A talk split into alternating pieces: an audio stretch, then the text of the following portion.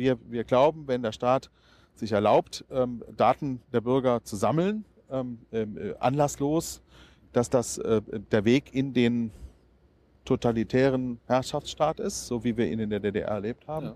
Und die Amerikaner sagen, ist doch gut, wenn der Staat uns schützt. Also in Amerika gibt es eine andere Auffassung, ähm, ähm, weil die Balance zwischen den Werten anders gesetzt wird. Und ähm, jetzt ist vor einem Jahr das rausgekommen, mit, also Edward Snowden hat die Papiere äh, geleakt, ähm, dass wir im digitalen Bereich jedenfalls total überwacht werden von, den, von der NSA. Da hat sich bisher nichts geändert. Äh, wa- wann, wann ändert sich da mal was? So, eine neue Folge. Jung und naiv. Wir sind, äh, sind wir am Bundestag, über dem Bundestag. Was ist das denn?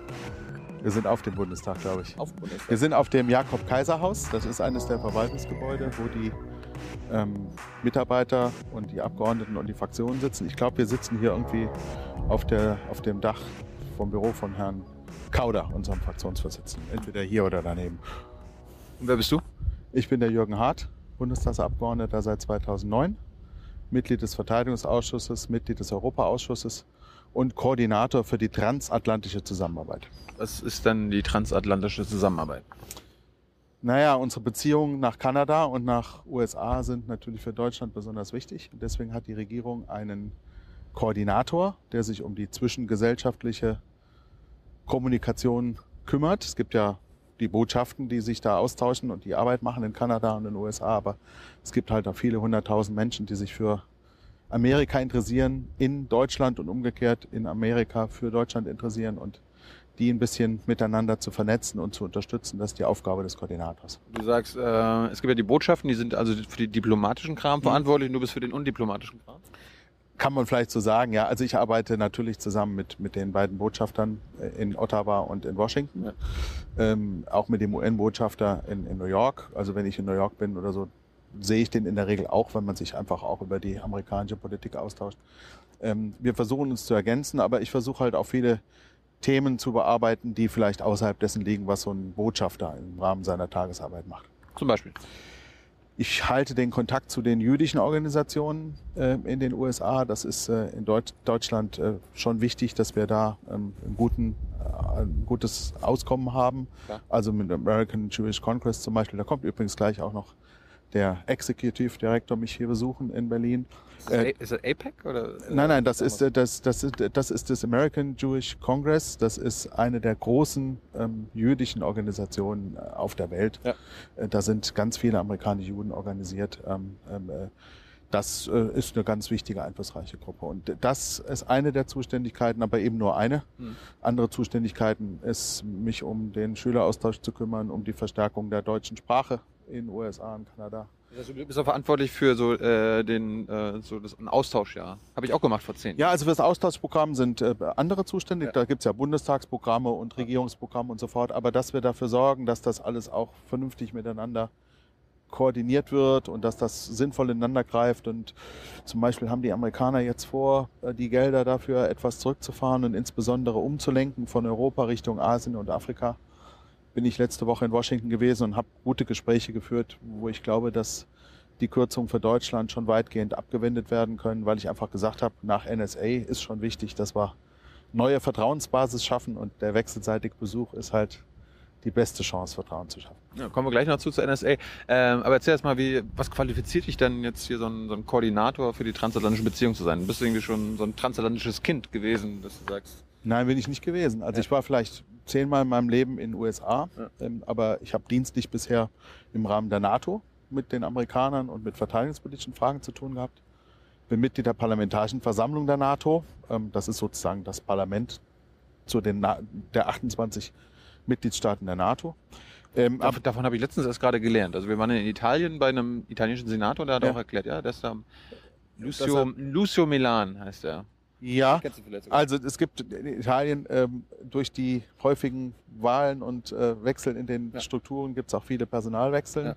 Ähm, ähm, aber es sind zum Beispiel frühere italienische Ministerpräsidenten sind äh, Mitglieder der Parlamentarischen Versammlung der NATO und Ja. wenn die dann das Wort ergreifen, hören auch alle ganz eifrig zu. Also das äh, ähm, war die, meine Verbindung zu diesem transatlantischen Thema und ähm, äh, die Kanzlerin hat mich gefragt, ob ich das machen will. Dann habe ich Wann? Ja, gesagt, das war Mitte April. Ach, du bist ganz frisch Ich jetzt. bin ganz frisch. Am 30. April hat das Bundeskabinett beschlossen, dass ich das machen soll. Aber die Bundesregierung ist doch jetzt schon ein halbes Jahr länger. Ja, es, ich, es gab einen Vorgänger, der Philipp Missfelder hat es einige Monate gemacht, unser Verteidigungs-, äh, unser außenpolitischer Sprecher. Aber? Der hat das Amt aber abgegeben, weil er Schatzmeister der CDU Nordrhein-Westfalen geworden ist und der Meinung war, das wäre vielleicht nicht vereinbar, wenn er Spendengeld, Spendengeld für die CDU Nordrhein-Westfalen einwirbt bei äh, potenziellen Menschen, die interessiert sind an transatlantischen Kontakten. Und äh, dann hat er das Amt abgegeben und die Kanzlerin hat es mir anvertraut. Ach, hat also nichts mit seiner Nähe zu den russischen Freunden zu tun. Ähm, Glaube ich nicht, nein. Aber war schon komisch, dass er dann irgendwie als Transatlantiker zu Putin fährt. Ja, also er ist außenpolitischer Sprecher der? CDU-CSU-Bundestagsfraktion. Das ist er selbstverständlich immer noch. Soll er das bleiben? Ähm, das wird er auch bleiben. Und von daher ist äh, natürlich die Zuständigkeit eines außenpolitischen Sprechers nicht auf USA und Kanada beschränkt, sondern auf alle wichtigen Partner. Ja. Meine Zuständigkeit beschränkt sich jetzt auf Nordamerika, weil wir für Russland und die Staaten der östlichen Partnerschaft einen eigenen Koordinator haben. Das ist der Kollege Erler von der SPD.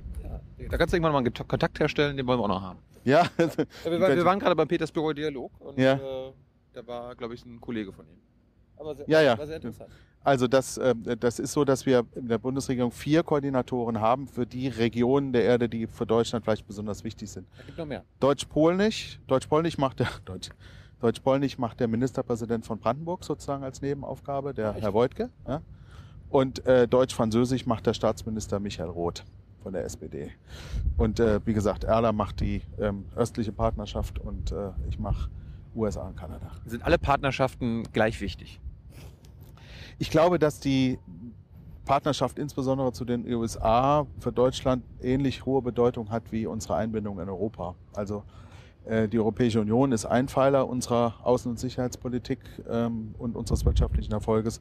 Und die Partnerschaft mit den USA, insbesondere in der NATO, ist ein weiterer Pfeiler. Ohne einen dieser beiden Pfeiler wäre die deutsche gute Nachkriegsgeschichte nicht vorstellbar gewesen. Also auch nicht die Wiedervereinigung zum Beispiel. Kannst du das erklären kurz?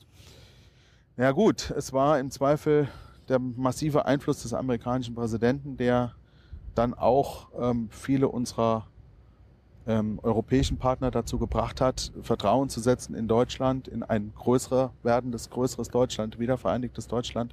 Das war extrem hilfreich. Also wenn man bedenkt, wie Frau Setscher seinerzeit darüber gedacht hat, ähm, dagegen, ne? 90, Anfang, in 1990 Helmut Kohls Memoiren, weiß ich jetzt nicht, wie weit er darüber schreibt, aber was ich darüber gehört habe, ähm, äh, da hat es doch das ein oder andere laute Wort gegeben. Da war George Bush Senior derjenige, der dann der britischen Regierung gesagt hat, das ist eine Stärkung ähm, des westlichen Bündnisses, wenn ganz Deutschland dann in der NATO ist. Und ähm, äh, diese enge Einbindung nach Europa, aber eben auch die Partnerschaft mit Amerika. Ich würde das so als so zwei zwei Säulen sehen, die gleichberechtigt nebeneinander stehen. Wenn eine der beiden Säulen schwächelt oder schwächeln würde, dann wird es für uns nicht leichter, sondern schwieriger. Ähm, erklär mal, wie, wie, ist, wie ist denn das, diese transatlantische Beziehung? Wie sieht die aus gerade? Also wie, wie ist das Verhältnis? Also auf jeden Fall ist sie sehr intensiv und belastbar, weil wenn man bedenkt, dass wir im Blick auf die Ukraine-Krise gut und konstruktiv mit den USA zusammenarbeiten, obwohl wir ein paar andere Themen haben, wo wir uns mächtig streiten, also zum Beispiel diese Datengeschichten, ähm, dann zeigt das, dass das ein breites und gewachsenes und belastbares Verhältnis ist. Und ich glaube, ähm, äh, dass das auch durch solche Geschichten, dass wir uns mal streiten, dass wir an einem Punkt auch möglicherweise auch über einen längeren Zeitraum unterschiedlicher Meinung sind, dass es dadurch ni- durch nicht ernsthaft erschüttert wird. Aber es muss halt immer wieder gepflegt werden. Also Ja. ähm, die Amerikaner müssen sich schon auf uns verlassen können, dass wir hier in Europa die Dinge, die in Europa ähm, zu tun sind, dass wir die auf die Reihe kriegen. Da, glaube ich, gibt es bei den Amis super Anerkennung gegenüber Angela Merkel und der Bundesregierung, der alten wie der neuen, Sachen Euro-Rettung. Also da ist einfach eine hohe, ähm, hoher Respekt dafür da, dass wir das Thema ähm, aus deutscher Sicht in die Hand, ich sage jetzt mal ganz selbstbewusst in die Hand genommen haben, kann man, glaube ich, objektiv so sagen. Die Deutschen haben die größte, größte Last bei diesem Projekt getragen und es gelingt ja offensichtlich, das hinzukriegen. Das erkennen die Amis an, aber die Amis sagen natürlich auch, ja, ihr müsst bei der Verteidigung eigentlich auch mal ein bisschen mehr selbst machen. Ja, wir Amerikaner geben doppelt so viel gemessen an unserer Größe, doppelt so viel für Verteidigung aus wie ihr in Deutschland. Ähm, ich glaube, die Amis geben so viel aus wie die anderen 20 Staaten dahinter zusammen. Genau. Krass. Ja, das ist schon. Sie sind auch ein bisschen größer, ja. Und sie haben natürlich auch außenpolitische Interessen, die noch weit über das hinausgehen, was äh, NATO ist, sage ich jetzt mal. Ähm, äh, Stationierung im Pazifik und so. Empire Ab- habe ich gelernt, gelernt von Glenn Greenwald. Ja, Empire-Aufgaben. also die, die Vereinigten Staaten von Amerika sind die größte und äh, wirtschaftlich und politisch bedeutendste Macht dieser Erde. Da führt auch kein Weg dran vorbei. Ja. Da können sie auch nichts für. Sie sind halt so groß und stark und äh, sie nehmen diese Aufgabe wahr. Und da gibt es natürlich immer wieder Dinge, über die man diskutieren muss. Aber im Großen und Ganzen äh, äh, ist ähm, die Partnerschaft zu den USA und die Unterstützung der USA einer der beiden großen Pfeiler der Außenpolitik, die uns in den letzten 60 Jahren als Deutschland dahin gebracht haben, wo wir jetzt sind. Ähm, du sagst, die müssen sich auf die Europäer verlassen, auf uns verlassen. Können wir uns dann oder sollen wir uns dann auch auf die Amis verlassen können? Also bisher konnten wir das immer. Ich habe auch keinen Zweifel dran, äh, dass wir das im Zweifelfall, im Zweifelsfall auch könnten, wenn wir in irgendeiner Weise direkt militärisch bedroht werden in Deutschland. Ich glaube, dass wir uns vor allem ähm, stärker mit den Amerikanern darauf verständigen sollten, was wir gemeinsam als Wertegemeinschaft des Nordatlantiks, wenn ich mal so sagen will, Europäische Union plus befreundete Staaten Europas und äh, Nordamerika, also USA, Kanada, was wir gemeinsam an Maßstäben in der Welt setzen wollen. Also zum Beispiel im Bereich des Handels, im Bereich des Arbeitnehmerschutzes, im Bereich der Hygiene, ähm, im Bereich des Verbraucherschutzes. Ähm, das wäre schon schön, wenn wir da äh, gemeinsam auch in, dieser, in diesen wirtschaftlichen Fragen noch deutlichere Signale setzen könnten. Denn dann müssten Chinesen und Inder im Zweifel sich an diesen hohen Maßstäben orientieren, weil sie sonst nicht äh, mit uns Geschäfte machen können. Und äh, welche gemeinsamen Werte haben wir? dass wir ähm, die Freiheit des Einzelnen als äh, obersten Wert ansehen, dass, heißt das? Dass jeder Mensch das eigene, aus sich selbst herauskommende Recht hat, äh, seinen Weg zum Glück zu finden und dass man ihm die Freiheit lassen muss, indem man ihm die Chancen eröffnet, die er braucht, aber indem er auch ähm, verantwortungsvoll selbst entscheiden kann, ob er jetzt Metzger werden will oder Universitätsprofessor, um es etwas platt zu formulieren. Also, dass man nicht den Leuten einen Weg vorgibt oder Ja. sie versucht, in eine Richtung, in einen Weg zu drängen oder zu bringen, sondern dass man äh, jedem, ich sag mal ganz äh, unbescheiden, jedem die Chance des eigenen Weges zum Glück ähm, eröffnet oder das zumindest als Ideal anstrebt und es dann auch, glaube, für, äh, glaube, dass in den USA und in Europa gleichermaßen das für möglichst viele Menschen erreicht ist, mehr als jemals zuvor in der Weltgeschichte. Das ist ein Wert. Das ist ein Wert. Der zweite Wert ist, dass wir ähm, äh, äh, auch bereit sind, für unsere Werte einzustehen, dass wir wissen, dass wenn wir sie nicht auch bereit sind zu verteidigen, nach innen und nach außen, dass wir dann die Werte in Zweifel riskieren, dass es natürlich Bedrohungen gibt. Ja, es gibt ideologische Bedrohungen, es gibt Bedrohungen auch, die daran liegen, dass wir einfach nachlässig sind, also dass wir uns an bestimmte Dinge, an Wohlstand und äh, ähm, ähm, Freiheit und Bildung äh, so gewöhnt haben, dass wir nicht erkennen, dass wir auch immer dafür arbeiten müssen, dass es erhalten bleibt. Und dass wir im Zweifel auch ähm, die Stirn bieten müssen, wenn jemand unserer Meinung nach ähm, etwas unternimmt, was äh, gegen diese ähm, Zwecke gerichtet ist. Also konkret, wenn Herr Putin auf der Krim einmarschiert, Hm.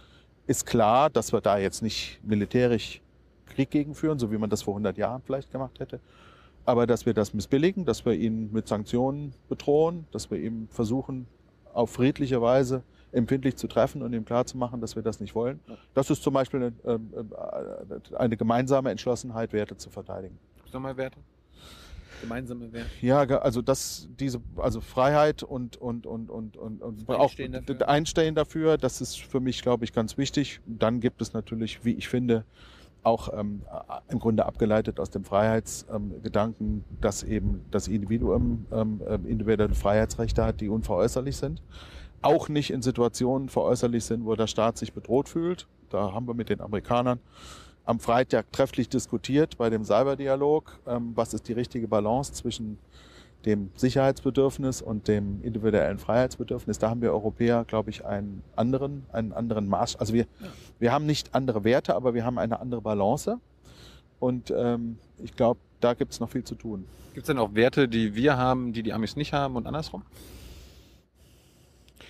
Ähm, wir haben vielleicht Traditionen und Gewohnheiten. Ja? Also in, wenn Sie in Amerika eine, ges- ein allgemeines System äh, von Krankenversicherung einführen, werden Sie dafür als Präsident übelst beschimpft und äh, sie werden äh, fast nicht wiedergewählt. Sozialismus schreien sie. Ähm, wenn sie in Deutschland als Partei antreten würden und sagen, wir schaffen jetzt mal die Krankenkassen ab, würden sie wahrscheinlich kaum noch fünf Prozent bei einer Wahl bekommen. Also das sind schon unterschiedliche ähm, Traditionen und auch Demokratiekulturen, die sich auch in konkreten Ergebnissen ausdrücken. Die Amerikaner sind ähm, äh, da viel ähm, skeptischer gegenüber dem, was an Regeln und Verordnungen ihnen übergestülpt wird.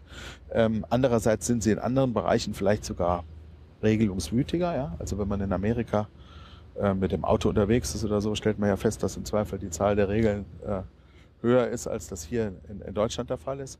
Das sind aber mehr, glaube ich, so Traditionen und Gewohnheiten. Das sind keine nicht wirkliche Unterschiede. Insbesondere merkt man es, glaube ich, wenn man als Deutscher in Amerika lebt, kommt man gut klar. Und wenn man als Amerikaner in Deutschland lebt, kommt man auch gut klar. Also man hat, glaube ich, keine grundsätzlichen Probleme, dass man etwas nicht versteht oder etwas nicht akzeptieren will. Also, also beide Länder sind schon, oder beide Regionen der Erde sind schon ziemlich ähnlich strukturiert. Ist so ein deutscher Wert auch, ähm, gerade bezogen auf die Geschichte, nicht überwacht werden zu wollen? Ähm, ich glaube, dass die amerikanischen Bürger das auch so sehen. Die haben jetzt nicht die, wir haben das dem Podesta am Freitag auch nochmal gesagt, da, ähm, in Deutschland verbindet man ähm, mit, mit NSA äh, Normannenstraße, Stasi. Das ist so die Methode, die man sich im Geiste dabei vorstellt. Das stimmt im Übrigen nicht. Also die NSA arbeitet anders als die Stasi, aber das ist das, was die Besser habe ich gesehen.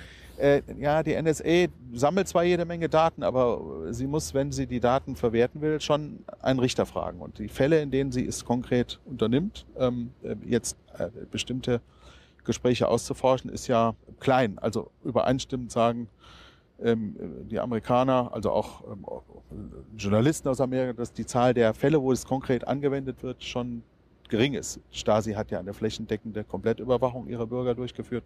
Aber wir verbinden es damit. Also wir, wir glauben, wenn der Staat sich erlaubt, ähm, Daten der Bürger zu sammeln, ähm, äh, anlasslos, dass das äh, der Weg in den totalitären Herrschaftsstaat ist, so wie wir ihn in der DDR erlebt haben. Ja. Und die Amerikaner sagen, ist doch gut, wenn der Staat uns schützt. Also in Amerika gibt es eine andere Auffassung, ähm, ähm, weil die Balance zwischen den Werten anders gesetzt wird. Und äh, jetzt ist vor einem Jahr das rausgekommen, mit, also Edward Snowden hat die Papiere äh, geleakt, mhm. ähm, dass wir im digitalen Bereich jedenfalls total überwacht werden von, den, von der NSA. Da hat sich bisher nichts geändert. Hm? Äh, wann, wann ändert sich da mal was? Also in dem Augenblick, wo ein deutscher Bürger Daten es zulässt, dass, ein, dass seine Daten in Amerika, in den Vereinigten Staaten von Amerika auf irgendeinem Server landen, äh, werden sie so behandelt, wie nach amerikanischem Recht solche Daten behandelt werden dürfen. Und das amerikanische Recht sieht eben vor, dass die NSA diese Daten sammeln darf das ist in etwa so, wie wenn, in, wenn du in Italien Urlaub machst und äh, äh, fährst zu schnell, dann musst du dich auch dem italienischen Straßenverkehrsrecht unterwerfen. Nur in dem Augenblick weißt du ja, dass du in Italien bist und dass du dich an die Regeln zu halten hast. Wenn du aber hier in Deutschland rumsurfst, weißt du gar nicht, dass du möglicherweise in Amerika auf irgendeinem Server gelandet bist. Das ist das Dilemma, in dem wir stecken.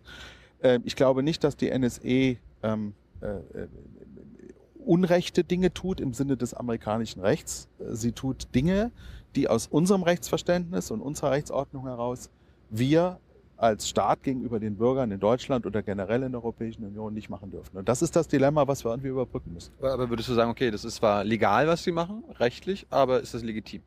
Ich finde es auch nicht legitim. Ich bin der Meinung, dass Ansatz, anlasslose Vorratsdatenspeicherung nicht das geeignete Mittel ist, um Verbrechen zu bekämpfen. Ich halte es für eine unverhältnismäßige Maßnahme, für einen unverhältnismäßigen Eingriff in die Privatsphäre auch, auch hier in der Menschen. Ja, wir haben ja Vorratsdatenspeicherung in Deutschland äh, mal in einer bestimmten Art und Weise vorgehabt. Dann hat das Bundesverfassungsgericht das für verfassungswidrig erklärt, so wie das die damalige Regierung vorhatte. Und, aber das wollte die CDU immer noch. Ähm, ja, also es gibt bestimmte Formen von der Vorratsdatenspeicherung bei bestimmten Personen, die wir schon für richtig finden ähm, äh, äh, aber eben nicht in dieser ähm, Fläche, wo die Anlass, die Anlasslosigkeit, also das Prinzip, ohne dass es einen besonderen Grund gibt, äh, der gesetzlich definiert sein muss, diesem die Daten dieses Bürgers oder dieses Einwohners zu überwachen, dass man einfach generell sagt, der Staat darf diese Daten besitzen. Das ist in Deutschland verboten, das wird auch nicht kommen, das würde auch in einer neuen gesetzlichen Regelung nicht kommen. Ich glaube überhaupt, dass durch die Entscheidung des Bundesverfassungsgerichts und durch die Entscheidung des Europäischen Gerichtshofs äh, der Vorratsdatenspeicherung äh, so enge Grenzen gesetzt sind, dass es nicht eine der NSE vergleichbare Vorratsdatenspeicherung ist. Nur in Amerika gibt es aus meiner Sicht keine Mehrheit für eine solche Rechtsauffassung. Die amerikanischen Bürger haben ein geringeres Problem damit, dass der Staat ihre Daten sammelt. Sie sagen, wieso? Es ist ja so, dass dann immer ein Richter entscheiden muss, wenn dann auch mit diesen Daten etwas unternommen wird. Aber das sind also diese Pfizer-Courts, wo äh, kein einziger Richter oder keine Entscheidung mal dagegen war, sondern immer. Alles klar. Ja, ja also. Dieses Pseudo, dieses Pseudo-Courts. Ja, zwischen 250 und 300 Fälle finde ich jetzt nicht so spektakulär viel, wo jetzt konkret der Inhalt der Daten entsprechend ausgewertet oder bearbeitet wurde. Also die Daten werden ja alle benutzt, um aufgrund mit, mit Algorithmen irgendwelche Auffälligkeiten zu ermitteln. Das ist schon wahr. Auch das wäre ja in Deutschland nicht, nicht in Ordnung, wenn man sagen würde, einer, der permanent mit Syrien telefoniert, gehört auf so eine Liste ähm, der Überwachung. Ähm, das sehen die Amerikaner eben grundsätzlich anders. Und ich glaube, wir können eigentlich nur mit den amerikanischen Bürgerinnen und Bürgern und mit der Regierung den Dialog darüber führen, ja. dass wir erstens sicherstellen, dass die Daten von Europäern in Amerika so behandelt werden wie von Amerikanern, also gleiches Recht für alle auf amerikanischem Boden. Das, das ist im Übrigen noch nicht so. Ich wollte gerade sagen, das ist ja auch schon mal. Das ist, das ist noch nicht so. Das hat der Podesta in seinen Big Data Bericht reingeschrieben als Forderung. Das hat der amerikanische Präsident auch im Grundsatz unterstützt. Im Parlament gibt es dafür noch keine Mehrheit. Ja, also der Kongress ähm, demokratisch gewählt von den Bürgern Amerikas, also dessen Meinung muss man schon akzeptieren als Demokrat, der sieht es anders, aber daran arbeiten wir zum Beispiel, das wäre unsere Hauptforderung in dieser Frage, dass wir sagen, es muss das amerikanische Recht für Amerikaner wie für Nicht-Amerikaner in gleicher Weise gelten. Dann hätten wir zumindest eine ähm, Gleichbehandlung ähm, äh, in, in, in, dieser Frage, so um das Beispiel mit den Straßenverkehrsregeln in Italien zu bemühen. Also ja. alle zahlen die gleiche Strafe, wenn sie zu schnell fahren oder werden unter den gleichen Bedingungen behandelt. Ähm, das wäre das erste Ziel und darüber hinaus wäre es schon schön, wenn wir uns auf bestimmte Standards verständigen könnten. Ähm, getreu dem Wort des Präsidenten, dass der normale Bürger nicht überwacht werden muss. Ist die Frage, was ist der normale Bürger, aber ähm, äh, dass also doch eigentlich äh, in gewisser Weise ein, ein Anlass schon da sein muss, dass überhaupt Daten gesammelt werden. Und da würde ich mir schon wünschen, dass wir das dann im internationalen Maßstab hinkriegen. Dauert zehn Jahre, da sowas zu vereinbaren. Aber also, äh, weiß ich nicht. Aber ich glaube, dass, dass äh, das wäre ja so eine UN-Konvention oder so zum Schutz der Privatsphäre der Daten. Wenn wir eine solche UN-Konvention machen würden, an der sich tatsächlich eine respektive Zahl von von UN-Mitgliedstaaten dann hält und das in ihre Rechtsordnung implementiert. Aber, aber, das ist ein Prozess, der dauert ja. Das weißt du auch, die, die Amis könnten das immer äh, blockieren. Die haben ja so ein Vetorecht. Ja, die Frage, ob sie das wollen. Also ich, ich glaube auch, dass die Amerikaner ein hohes Interesse daran haben müssen, die Glaubwürdigkeit ähm, äh, wiederherzustellen in der Datenfrage, weil natürlich in Amerika die Softwareindustrie ein ganz starker Wirtschaftsfaktor ist. Und wenn ich als äh, Kunde dieser Softwareindustrie kaufe Software in Amerika, lasse die Software in Amerika warten, lasse da Updates zu. Wenn ich Probleme habe, schicke ich mein Problem nach Amerika, das wird da bearbeitet, so wie man normalerweise ja mit einem Provider zusammenarbeitet. Ja. Wenn ich dann als Bürger, als, als Kunde, europäischer Kunde zum Beispiel das Gefühl habe, hoppla, in dem Augenblick, wo meine Daten da auf einem amerikanischen Server landen, ähm, ist meine, mein Geschäftspartner im Zweifel gezwungen, der NSE Zugang zu gewähren, dann könnte ich mir vorstellen, dass der eine oder andere auf die Idee kommt, äh, die Software woanders zu kaufen. Und ich glaube, dass die Amerikaner schon sehen, dass auch im Interesse des äh, globalisierten Marktes für IT-Dienstleistungen ähm, sie ein Interesse daran haben müssen, dass Amerika keinen Standortnachteil erleidet dadurch. Das halte ich für ein ganz wichtiges Argument. Versteht auch jeder in Amerika. Ja. Und ähm, ich glaube, deswegen bin ich nicht ganz hoffnungslos, dass, das, äh, dass wir auch vorankommen werden in diesem Punkt. Eben zum Beispiel aus diesem Grund, aber auch, weil es eine wachsende Zahl von Menschen in Amerika gibt, die kritischer über die ganze Geschichte nachdenken als bisher. Und deswegen hat der Präsident ja im Januar auch erklärt, wir machen eine Novelle äh, dieser ganzen Rechtssetzung zum Thema Big Data. Ja ähm, äh, der Herr Podesta, der ja mal Stabschef unter Clinton, glaube ich, gewesen ist, also ähm, einer der Top-Politiker in den USA, ist äh, beauftragt von ihm, das zu tun. Das ist so, bei uns wäre das ein Minister, also das ist schon die, die Ebene. Aber, aber, Und, aber der äh, Podesta hat nie was mit Geheimdiensten zu tun gehabt. Das wäre ja ein bisschen komisch. Nein, der Podesta ist der Beauftragte für Big Data. Es geht also darum, die, den Rechtsrahmen für die Art und Weise, wie geht der Staat mit den Daten der Bürger um, äh, zu überprüfen und gegebenenfalls Vorschläge für eine Neuausrichtung zu machen. Und in seinem Bericht schreibt er eben, äh, die Regeln, die für Amerikaner in Amerika gelten, sollten auch für die Daten von Nicht-Amerikanern gelten. Aber, aber wenn du jetzt mit dem redest, ich meine, äh, im Gegensatz zu ihm wirst du ja zum Beispiel auch von der NSA immer noch weiter überwacht. Und du meinst gerade, es dauert vielleicht noch ein paar Jahre, vielleicht sogar zehn Jahre. Ist es akzeptabel für dich, äh, die nächsten zehn Jahre noch komplett digital überwacht zu werden? Und, Ich- und äh, ja. das auf das Prinzip Hoffnung zu setzen bei den? Also überwacht insofern, als dass die NSA möglicherweise ähm, äh, die Daten meiner Telefonverbindungen hat äh, von den Telefonaten, die ich in der letzten und der vorletzten Woche in den USA geführt habe. Ähm, das ist nach amerikanischem Recht legal, dass derjenige, der diese Leistung erbracht hat, keine Ahnung, der Partner von der Telekom in den USA, dass der ähm, äh, die Daten seines Servers äh, gegebenenfalls an die NSA äh, übermitteln muss und die jetzt wissen, der Hart hat am Montag in New York und am Dienstag in Washington telefoniert. Das ist für jeden amerikanischen Bürger so und auch für mich. Ähm, das Recht, diese Daten auszuwerten, also genau zu hören, was ich mit wem besprochen habe, das könnte möglicherweise auch, wenn es als wichtig genug eingeschätzt wird, da auf diesem Server liegen. Aber das Recht dazu, das sich anzuhören seitens des Staates, muss ein Richter erteilen. Und, äh, Aber, aber, aber das, genau das ist ja das Uninteressante an den ganzen Sachen. Die, die interessanten Sachen sind ja die Metadaten, also mit wem du wann telefoniert hast. Da, Mhm. daraus wollen die ja Muster ziehen, nicht Mhm. mit. so, weil Sie sagen, auf diese, ist eher äh, auf, weil Sie sagen, auf diese Weise äh, helfen wir äh, unsere Bürger und die Bürger unserer Freunde davor zu schützen, dass sie von Terroristen angegriffen und bedroht werden. aber, aber Die amerikanischen Bürger sehen das so. Wir Europäer sind eher skeptisch, ob das ein geeignetes Mittel ist. Ja, das das ist ist- das, über was wir reden müssen. Aber das ist ja genau ein Scheinargument. Also ich meine, es gab ja irgendwie Untersuchungen, es gab keinen einzigen Fall, selbst in Amerika haben sie es in der Studie, keinen einzigen Fall, wo diese Mhm. Überwachung vor Terrorismus geschützt hat.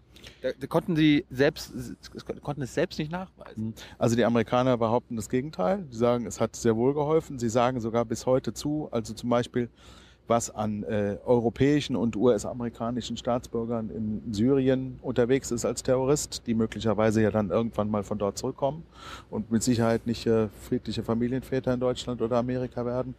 Ähm, ähm, auch darüber könnte man auf diese Weise wertvolle Informationen gewinnen und würde man auch gewinnen. Aber, Das kann ich nicht aber das hat ja nichts mit der deutschen Ja. Bevölkerung zu tun, oder mit europäisch. Ich sage nur, in dem Augenblick, wo ich in Amerika telefoniere, muss ich damit leben, dass ich unter amerikanischem Recht, was vom amerikanischen Gesetzgeber, Ja. gewählt von den Bürgern dieses Landes, entschieden wurde, dass ich so behandelt werde, wie das das Recht vorsieht. Ich kann das gut oder schlecht finden. Ich kann auch sagen, ich fahre deswegen nicht nach Amerika. Das hilft nur nicht weiter. Ich Ja. glaube, es hilft weiter, wenn wir darüber reden, ob wir nicht ähm, einheitliche, bessere Standards hinkriegen. Ja. Weil es nicht sein kann, dass wir hier in Europa eine Datenschutzinsel bilden und die Amerikaner auf ihre Weise nach ihrem Verständnis eine eigene Insel bilden, sondern dass wir schon im Sinne der internationalen Kommunikation möglichst einheitliche, hohe Standards des Datenschutzes haben sollen. Und ich habe ja eben gesagt, warum ich glaube, dass auch ein amerikanisches Interesse daran besteht. Aber auf der anderen Seite, du sagst, äh, wenn du in Amerika telefonierst, äh, da, da musst, musst du leben, weil du dann in Amerika bist. Aber wenn ich in Deutschland surfe und äh, möglicherweise auch telefoniere, dann werde ich auch überwacht. Mhm. Damit will ich ja nicht leben. Also wenn ich, wenn ich in Deutschland, innerhalb Deutschlands bei der Telefon, Telekom telefoniere, äh, macht eine einziger Vorratsdatenspeicherung über meine Verbindungsdaten, nämlich die Telekom, weil sie nämlich will, dass ich irgendwann die Rechnung bezahle und sie im Zweifel nachweist, dass ich telefoniert habe. Aber es gibt, Das es gibt, ja klar sein. Aber es gibt heutzutage Flatrates, da könnte man als Gesetzgeber doch sagen, äh, weil ihr alle Flatrates schon habt, Ja. ähm, werden die Einzelverbindungsnachweise äh, verboten. Damit Metadaten nicht gesammelt werden. Das wäre Ja. Maßnahme. Also wenn, wenn das das Bedürfnis der Bürger wäre, würde es ja einen Anbieter geben. Ne? Dann würde ja Vodafone sagen, passt auf, wir bieten euch einen Tarif an, äh, nachdem wir darauf verzichten, eure Daten zu erfassen, äh, weil wir drin. Ja, den Vorschlag würde ich der Telekom oder der Vodafone. Also das ist eine Frage, ob es dafür ein Bedürfnis, einen Markt gibt. Also wir haben ja alle, ich persönlich habe kein Problem damit, dass die Telekom aufzeichnet, ähm, wann ich mit welcher Nummer wie lange telefoniert habe. Ich verstehe das Anliegen der Telekom. Sie will nämlich im Zweifel nachweisen, dass sie diese Dienstleistung für mich erbracht hat. Mhm. Und ich weiß, dass die Telekom diese Daten weder an den deutschen Staat noch an irgendjemand anderen weitergibt. Klammer auf, solange wir uns im Rechtsraum des deutschen, äh, des deutschen Gesetzes oder europäischer Gesetze bewegen. Vielleicht gibt es auch Backdoors zu der NSA. Das wäre illegal. Also das wäre schlicht illegal und äh, wenn das so wäre, müsste man dem staatsanwaltschaftlich nachgehen. Ähm, äh, äh, mir ist das nicht bekannt, dass da äh, dieser Vorwurf in, im Raum steht. Ich glaube, da wüssten wir auch von, wenn dieser Vorwurf konkret da wäre. Ähm, äh, äh, wenn sich jemand illegal Zugang zu Daten verschafft, ist das in Deutschland eine Straftat. Warum geht der Generalbundesanwalt nicht der NSA-Affäre nach? Tut er ja. Er ermittelt ja Wegen- äh, der, wegen- ja, er, er, in der NSA-Affäre. Ich sage jetzt mal, was wir unter NSA-Affäre äh, Affäre erfassen, es sind ja verschiedene Aspekte. Ja. Wir haben jetzt über die Art und Weise der Arbeit von NSA auf der Grundlage amerikanischer Gesetze geredet. Das ist äh, nach amerikanischem Recht legal. Das ist vermutlich auch aus deutscher Sicht deswegen nicht zu beanstanden, weil es ein anderer Rechtsraum ist und die haben die Möglichkeit, da andere Regeln gelten zu lassen. wir finden es illegitim. Ähm, illegitimes Handeln ist eben nicht illegal, ja, weil es da kein Gesetz gibt, dem widerspricht. Deswegen sagen wir, wir wollen mit den Amerikanern drüber reden. Wir können, äh, wenn, wenn sie eine Situation, wenn wir eine Situation vorfinden, die wir unbefriedigend finden, ähm, ähm, aber rechtlich keine Handhabe haben, ihr abzuhelfen, dann müssen wir es politisch versuchen. Und deswegen, Politik beginnt mit dem Gespräch und am Ende macht man eine Vereinbarung. Und äh, ich bin äh, äh, Realist genug zu wissen, dass das ein langer, schwieriger Weg ist. Ähm, aber ich fand den Cyberdialog, wie er am Freitag begonnen wurde, Klammer auf, kein Mensch hat erwartet, dass wir konkrete Ergebnisse dabei erzielen werden, aber wir haben uns vereinbart, dass wir das fortführen werden. Ähm, äh, das ist ein Anfang. Und äh, in zwei, drei, fünf Jahren werden wir vielleicht in diesem Cyberdialog die, die, die, den, den, den, den, den Ursprung für eine neue Annäherung in der Frage sehen. Oder wir stellen fest, es führt zu keinem Ergebnis, dann müssen wir uns was anderes überlegen. Aber ähm, erklär uns mal diese Art von Beziehung, die wir miteinander führen, die beiden Länder. Also äh, ich hatte mit Konstanze Kurz äh, zuletzt gesprochen und die meinte so, das ist, das ist eine ganz komische Liebesbeziehung, wo der eine Partner den anderen ständig überwacht. Also quasi ganz genau weiß, was der Partner macht und der andere Partner, der weiß das, aber macht nicht Schluss oder oder äh, sagt dem Partner, ey, wenn du damit nicht aufhörst, mache Mhm. ich Schluss. Äh, wir, da, wir als Partner, der überwacht wird, nimmt das so ein bisschen hin und sagt, hoff, hoffentlich, hast du ja auch gerade gesagt, hoffentlich überlegt er sich das nochmal. Aber ähm, weißt du, muss man da irgendwie als als wenn wenn wir schon gleichberechtigte Partner sein sollen, Ja. äh, nicht sagen, es, Mhm. Ja, ja, natürlich. Also es ist schade, dass wir ähm, uns nicht äh, wirksamer darüber Aufklärung verschaffen können. Wurde das Kanzlerhandy nun abgehört? Wie lange wurde es abgehört? Welche Regierungshandys in Deutschland werden abgehört auf der Grundlage dieses Presidential Act, der glaube ich aus der Reckenzeit stammt. Es gibt also irgendeine eine legale Rechtsgrundlage in den USA, Ja. ähm, äh, die das Abhören von solchen Dingen wohl zulässt. Und äh, die Amerikaner haben nie offen erklärt, dass, dass äh, das Kanzlerhandy abgehört wurde, aber sie haben mitgeteilt, es würde es passiert nicht nicht stattfinden. So. Die Frage ist, äh, ähm, äh, äh, welche Qualität hat das? Ich sage jetzt mal ganz konkret. Der potenzielle Nutzen des Abhörens eines Regierungstelefons in Deutschland durch amerikanische Geheimdienste, so nach dem Motto, Herr Präsident, ich weiß, was im Keller brennt, Licht. Dieser Nutzen ist im Vergleich zu dem Schaden, den die Amerikaner sich zugefügt haben durch diese Geschichte, so immens niedrig, dass der kluge amerikanische Präsident garantiert gesagt hat, so etwas, wenn es überhaupt stattgefunden hat, sofort einzustellen, weil Nutzen und Risiko in keinem Verhältnis zueinander steht. Und die Blamage im amerikanischen Volk, selbst wenn die Mehrheit der Amerikaner der Meinung ist, es sei eigentlich ganz okay, dass Mhm. der Präsident weiß, was Frau Merkel am Telefon bespricht, die werden sagen, man darf sich aber nicht dabei erwischen lassen. Wie kann man so blöd sein? Also das, von daher war es eine Riesenblamage für die amerikanische Regierung, nicht nur in Deutschland, sondern auch in ihrem eigenen Land. Und deswegen bin ich sicher, dass das nicht mehr stattfindet, einfach weil es total unvernünftig wäre aus Sicht des amerikanischen Präsidenten, wenn eine solche Praxis, wie sie möglicherweise in den vergangenen Jahren bestanden haben könnte, Klammer Ja. auf, halte ich für plausibel, ähm, äh, die fortzusetzen. Ähm, Aber, aber das ist ja eine Person. Warum gilt das nicht für die 82 ja, Millionen? Deswegen, de- so, die 82 Millionen anderen werden äh, äh, äh, dann geheimdienstlich von den Amerikanern hier möglicherweise in irgendeiner Weise äh, mit, mit geheimdienstlichen Methoden abgeschöpft, wenn sie sie für gefährlich halten.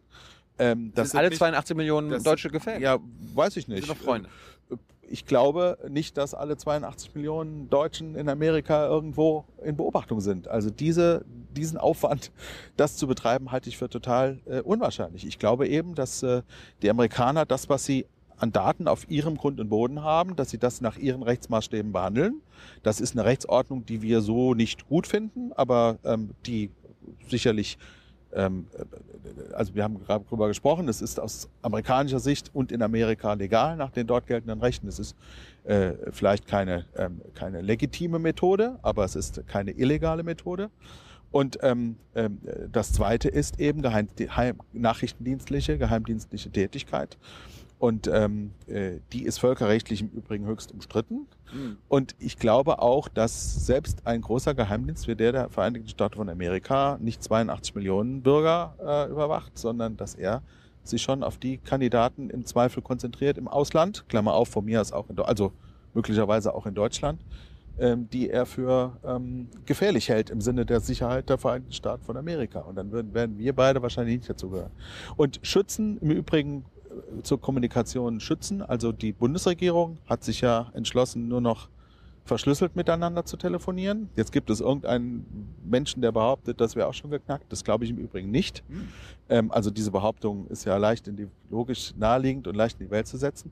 Aber Äh, es findet, äh, und es gibt eine ganze Reihe von Institutionen, ähm, äh, äh, äh, also Behörden und so in Deutschland, wo halt auch das Handy nicht mehr gestattet ist bei Konferenzen, wo ähm, es gibt hier Bo- Botschaften in Berlin, da wird das Handy in eine Metallbox eingeschlossen, wenn man das Haus betritt. Ähm, also es gibt eine ganze Reihe von Vorsichtsmaßnahmen, die ähm, ergriffen werden. Im Übrigen glaube ich, weil wir vermuten, dass die Amerikaner dazu in der Lage sind, vielleicht auch die Briten, aber äh, natürlich auch wissen und vermuten, dass andere, die uns wesentlich mehr schaden, das auch können. Also die Russen, die Chinesen, die Iraner können vielleicht auch unsere Handys abhören. Da hätte ich noch ein viel größeres Problem mit, als dass die Amerikaner das können.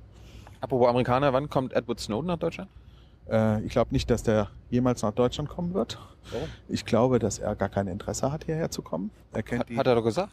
Ja, also die Rechtslage ist ja so, dass es gegen Herrn Snowden einen rechtskräftigen internationalen Auslieferungsantrag gibt. Amerikanischen. Ein internationaler Haftbefehl auf der Grundlage internationalen Rechts äh, beantragt von den Amerikanern gegen eine Straftat, die im Übrigen weder mit der Todesstrafe bedroht ist. Das wäre nämlich ein Grund, äh, einem solchen Auslieferungsersinnen nicht nachzukommen aus deutscher Sicht. Äh, noch ähm, ähm, ähm, äh, eine Straftat wäre, die politisches Asyl rechtfertigt, denn ähm, das, was Snowden getan hat, wäre in jedem anderen Rechtsstaat dieser Erde vermutlich auch strafwürdig, nämlich Geheimnisverrat, wenn man äh, äh, äh, äh, sich verpflichtet hat, öffentliche Daten geheim zu halten. Von daher müsste, ja, aber das- müsste hast du gesagt, öffentliche Daten geheim halten? Staaten, äh, Daten, die der Staat die Öffentlichkeit für geheimbedürftig erklärt hat. Also dadurch, dass es ein Gesetz gibt, nach der das geheim gehalten Aber wird. da wusste ja keiner von, dass, sie- dass es die gibt. Das ist kein Argument. Das finde ich ist kein Argument. Also die, die, äh, eine Gemeinschaft wie ein Staat, also die Bürger eines Staates, das Parlament eines Staates kann selbstverständlich entscheiden, dass bestimmte Dinge geheim zu halten sind, wenn es aus Gründen der. Sicherheit erforderlich ist. Und dann sind alle diejenigen, ähm, die damit zu tun haben, zur Geheimhaltung verpflichtet und verstoßen gegen Gesetze, wenn sie das nicht tun. Das Aber hat das bevor- aber be- bestreitet der Snowden ja auch. Ja, aber bevor wir Dinge, wo wir, bevor wir entscheiden, welche Dinge geheim äh, gehalten werden sollten, müssen wir ja wissen, um, welches, um welche Dinge es geht.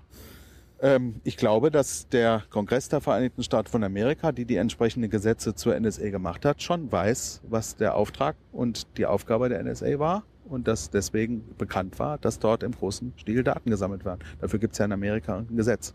Aber trotzdem könnte ja Edward Snowden Asyl geben, weil Asyl bedeutet ja äh, Schutz vor der, ähm, wie sagt man, äh, vor der Verfolgung in seinem Heimat, Heimatland. Und das ist ja Fakt. Also er wird ja, Ja, aber er hat ja eine Straftat begangen in seinem Heimatland. Da muss er sich ja dafür auch rechtfertigen. Also wenn er nach Amerika käme, Klammer auf, ich glaube, er wird in Kürze nach Amerika kommen. Er wird sich einem Verfahren in Amerika stellen. Ähm, er wird die besten Anwälte haben, die es in Amerika überhaupt gibt, weil es ganz viele Top-Anwälte gibt, die wirklich scharf drauf sind, ihn auch zu verteidigen. Aber Bradley Manning hat ja auch keine schlechten Anwälte. Ja, Das Manning, ist jetzt auch 30 Jahre. ja, Manning hat natürlich als Soldat militärische Geheimnisse verraten und Menschenleben gefährdet.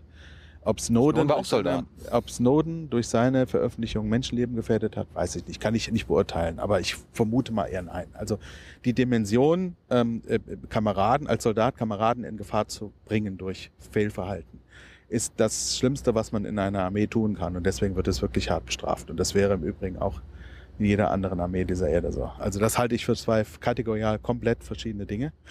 Ich Aber- glaube, dass, ich will noch zum Ja. Thema Auslieferung. Also über die Frage, ob dann Snowden ausgeliefert wird oder nicht, entscheidet nicht die deutsche Regierung, sondern entscheidet ein Gericht dort, wo er landet. Also wenn er mit dem Flugzeug in Berlin landet, dann ist eben irgendein Gericht von Berlin, Brandenburg, ich kein Jurist, kann jetzt nicht sagen, welches Gericht, aber irgendein Verwaltungsgericht oder so ist dann für zuständig. Und dann entscheiden die, ob diesem Auslieferungsersuchen stattzugeben ist oder nicht. Und dann werden die so entscheiden, wie der Richter das für richtig hält. Und der wird im Zweifel sagen, ausliefern. Weil er keinen Grund sieht, es steht nicht in Frage ein faires Verfahren in Amerika. Es steht nicht in Frage. Aber da, genau, das habe ich von Glenn Wilmot gelernt. Das ist, das ist ja die, der, das, das Hauptargument. Es gäbe kein faires Verfahren. Das Es sagt wird- Daniel Ellsberg sagt ja auch. Es wird, ist lächerlich. Es wird, es wird kein Verfahren auf dieser Erde geben, das so transparent und vor aller Öffentlichkeit geführt werden wird wie der Prozess gegen Snowden. Ich sage mit den besten Anwälten, mit äh, Sondersendungen im Fernsehen für jede Zeugenvernehmung. Also ich glaube, die beste Chance für Snowden ist, sich jetzt in diese Mühle zu begeben und diesen schweren Weg zu machen, nach Amerika zurückzukehren, sich einem Verfahren zu stellen. Aber, Ähm, aber er weiß doch, dass er dann in den Knast kommt. er weiter Also, in, warum, warum, warum, warum, Augenblick sitzt er in Moskau im Knast. Ist das toll, da zu hängen? Ja, also ich ja. glaube, das, aber, aber lieber in Moskau frei rumlaufen können, als in einem äh, kleinen Käfig. Ja, also äh, ich glaube nicht mal, dass er in Moskau frei rumläuft, aber ich, ich glaube, dass er selbst den Wunsch hat, an dieser Frage klarzukommen mit seiner, mit seiner rechtlichen Situation. Und ich glaube, dass die Bereitschaft der Amerikaner, ähm, äh, ihm dazu helfen, nach meinem Eindruck, ich, was ich in der Zeitung dazu, in amerikanischen Zeitung dazu lese, gibt es eine hohe Bereitschaft in Amerika, ähm, äh, nicht nur eine Bereitschaft, sondern eine absolute Gewissheit, dass er einen, einen fairen Prozess mit optimaler anwaltschaftlicher Vertretung bekommt. Es haben sich, ich kenne die Namen jetzt nicht aus dem Kopf, aber es haben sich namhafte amerikanische Anwälte, äh, Spezialisten für sowas ja bereits bereit erklärt, für, für One Dollar äh, mäßig das also kostenlos für ihn zu machen. Äh, ich finde, die Chance wird er wahrnehmen wollen und die, die Aussage, ähm, äh, ähm, äh, also ich glaube zum Beispiel in dem Zusammenhang, dass er persönlich gar kein Interesse daran hat, vor dem Untersuchungsausschuss auszusagen. Also selbst wenn wir ihn einladen, wir ihn hierher zu kommen, bin ich nicht sicher, ob er kommt, weil er A, das Risiko hat, dass er, dass das Gericht entscheidet, ihn auszuliefern. Ähm, und äh, weil er B natürlich das Risiko geht, dass er damit seine Position äh, im Zweifel verschlechtert. Denn er muss ja vor dem Untersuchungsausschuss eine Aussage machen. Ja. Und diese Aussage wird natürlich in Amerika wieder daraufhin überprüft werden, ob sie einen weiteren Straftatbestand des Geheimnisverrats nach amerikanischem Recht darstellt. Deswegen kann er gar kein Interesse daran haben, äh, vor einem Untersuchungsausschuss mehr zu sagen, als er vom Europarat oder vor der französischen Nationalversammlung gesagt hat. Hat hat er ein abgegeben. Aber andersrum hat Deutschland nicht ein Interesse daran zu wissen, was Edward Snowden zu sagen? Ähm, äh, ich glaube, dass wir das Risiko für ihn nicht eingehen sollten. Ich finde es okay, dass wir sagen, wir, wir sind bereit. Also, wir- Aber welches Risiko? Dass wir vielleicht ihn äh, ausliefern müssen? Wir könnten ihn auch schützen. Ja, wir das könnten ist auch sagen, nein, wir können ihn nicht schützen. Staats, Staatsgast Nummer eins. Ja, genau. Dann würde, die, dann würde der Staat sich über den Rechtsstaat setzen. Das ist genau das, was in Deutschland nicht geht. Ähm, hier entscheiden Gerichte darüber, ob jemand ausgeliefert wird oder nicht und nicht etwa die Regierung. Das ist Gewaltenteilung. Das äh, mag äh, äh, uns immer super gut gefallen, wenn es mal zu unseren Gunsten, also jetzt in der politischen Argumentation zu unseren Gunsten läuft. Aber man muss es auch akzeptieren, äh, wenn es dann sich so auswirkt, dass die Regierung, die deutsche Regierung sagt, wir können nicht garantieren, dass er nicht ausgeliefert wird, weil wir nicht das XY-Gericht, ich kann Ihnen jetzt nicht sagen, welches, dir nicht sagen, welches Gericht dafür zuständig ist, aber Ja. irgendein Gericht wird dafür zuständig sein. Und der Richter wird das nach freier, nach seinem freien, seiner freien Einschätzung der Rechtslage entscheiden. Ich, ich habe letztens Sigmar Gabriel. Asyl scheidet aus verschiedenen anderen Gründen aus, könnten wir jetzt lange Ja. herleiten, äh, gibt's aber auch umfangreich. Gibt's eigentlich letztlich auch gar keinen Rechtsstreit darüber, Ja. dass Asyl nicht geht. Und letzte Frage. Äh, Sigmar Gabriel meinte zu dem gleichen Thema, dass, der hat nicht diesen gerichtlichen Aspekt angesprochen, der meinte einfach nur, wir wissen einfach nicht, ob die Amis äh, nicht einfach ihn schnappen könnten. Ich meine, er meinte so als Beispiel war ja auch der bolivianische Präsident da mit seinem Flugzeug ange, angemahnt.